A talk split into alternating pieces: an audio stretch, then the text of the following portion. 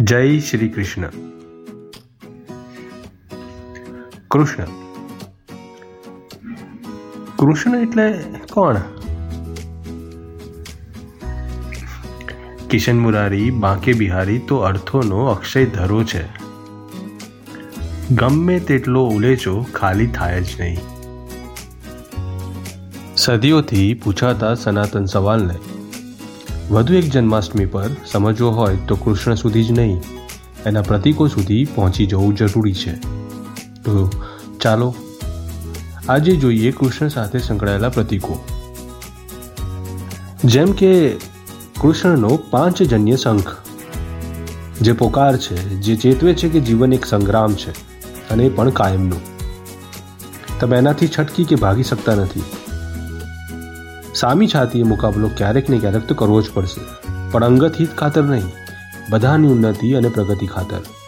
તમારું મનોબળ અડગ રાખવાનું છે અને સંગ્રામને સ્વીકારી લેવાનો છે. લડતા પહેલા શાંતિ અને સૌજન્યનો વિવેક રાખીને સંવાદની કોશિશ તો કરવાની છે, પણ અભય કેળવવાનો છે. ડરપોક બનવાનું નથી.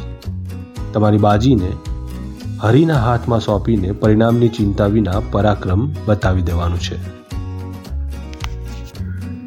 કૃષ્ણ સાથે સંકળાયેલું બીજું પ્રતીક છે તેમની બાંસુરી. એટલે કે વાંસળી. વાંસળી કેવળ સંગીતનું જ નહીં, જીવનની રસિક મધુરતાનું પણ પ્રતીક છે. જીવનના રસ, નૃત્ય, લય અને તાલનું પણ પ્રતીક છે. વાંસળીમાં કાણા પડે અને વિંધાવવું પડે એવી ફિલોસોફી તો બહુ જૂની થઈ. પણ એક સાદી અને સીધી વૈજ્ઞાનિક વાત નિરખવા જેવી છે. વાંસળીમાં જ્યારે ફૂંક લાગે, ત્યારે જ મધુર સૂર રેલાય છે. એટલે કે કેવળ વાંસળી બની જવું પૂરતું નથી. એમાંથી હવા પસાર થાય એ પણ અનિવાર્ય છે. આ હવા અદૃશ્ય છે. સંગીત પણ અદૃશ્ય છે. છતાં એની અનુભૂતિ શક્ય છે. એટલે આપણે માત્ર ભૂંગળી બનીએ, તો તો હવા પસાર થાય ત્યારે પણ કશું ન જ થાય. પણ અભ્યાસના, તપસ્યાના અને કષ્ટ વેઠીને કરેલા પણ ઉત્તમ કર્મોને લીધે આપણા પોલાણમાં છિદ્રો ઘડાય અને આપણી અંદર વિંધાયા પછી પરમાત્માની ફૂંક લાગે, તો જ કૃષ્ણનું ગીત સંભળાય અને તો જ નૃત્ય જોવા મળે. અને કૃષ્ણ પાસે કેવળ આ બાંસુરી જ નથી, પણ બહુ કૌમુદિકી ગદા પણ છે. ગદા, હા, એ આપણું ત્રીજું પ્રતીક છે. ગદા એટલે કે જે મજબૂત લાગે એવા પડકાર સામે આકરો પ્રહાર. ગદાનું કર્તવ્ય છે કે સામે ધરખમ કવચ હોય કે પછી પ્રચંડ દિવાલ હોય, એને પ્રહાર કરીને તોડવાનું. કેવળ હાથથી જ કામ ન થઈ શકે એ હાથના કાંડાના પ્રભાવથી ગદા એ કરી બતાવે શક્તિઓને કેન્દ્રીકૃત કરવી એટલે કે પાવરને સેન્ટ્રલાઇઝ કરવું હોય તો ગદાની જેમ લાંબો હાથો અને છેલ્લે ધક્કો લાગે એ માટે મોટો ગોળો. એવી પ્રકૃતિ અપનાવવી પડે. તમે શાંતિથી તમારી બાંસુરી વગાડી શકો, એમાં બીજા અસુરો આવીને ખલેલ ન પહોંચાડે. એ માટે ગદા ગુમાવતા રહેવાની તાકાત પણ તમારામાં હોવી જોઈએ.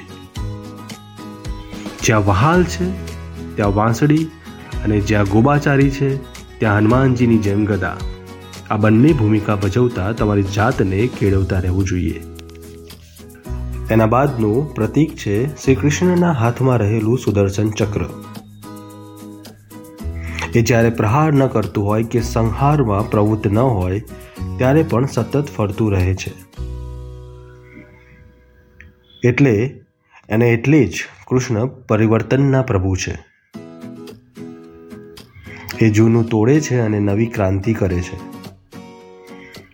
ગોવર્ધન ઉચકવાનો હોય કે ખાંડવ દહન કરીને ઇન્દ્રપ્રસ્થ બનાવવાનું હોય, એ સતત કંઈક નવું પરિવર્તન કરતા રહે છે. સમયનું ચક્ર સતત ફરતું જ રહે છે. એમાં એક જગ્યાએ ઊભા થઈને નિયમોના નામે, પરંપરાના નામે જળ અને જૂનવાણી રૂઢિચુસ્ત થઈ જવામાં કૃષ્ણત્વ નથી. બ્રહ્માંડ જેમ વિસ્તરી રહ્યું છે. એમ સમય પણ નિત્ય આગળ વધતો જ રહે છે. એમાં પાછળ ફરીને મીઠી યાદો જરૂર માણી શકાય, પણ સતત એમાં જીવી શકાતું નથી.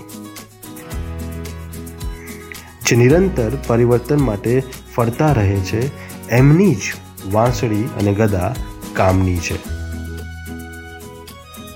અને અંતે, મારું સૌથી પ્રિય એવું પ્રતીક મોરપીંછ છે પૂર્ણ પુરુષોત્તમ કૃષ્ણના વ્યક્તિત્વમાં જેમ બધું જ એક સાથે તમને જોવા મળે.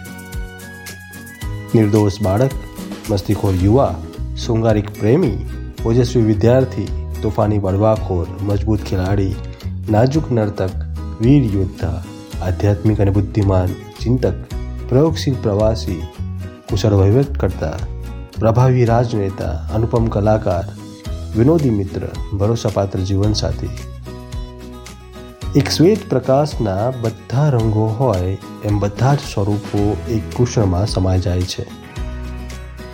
જેવો સમય કે જેવું સમસ્યા એવું કૃષ્ણનું સ્વરૂપ.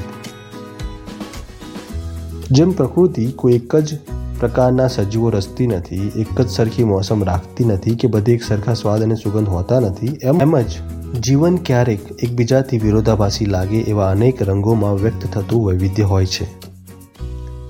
આક્રોશથી આનંદ સુધી, ક્રીડાથી રુદન સુધી અને તમામમાંથી કોઈ એકની જ ભરપૂર આસક્તિ વિના લીલાનો આનંદ ઉઠાવતા પ્રસાર થતા રહેવું એ આપણું કર્તવ્ય છે.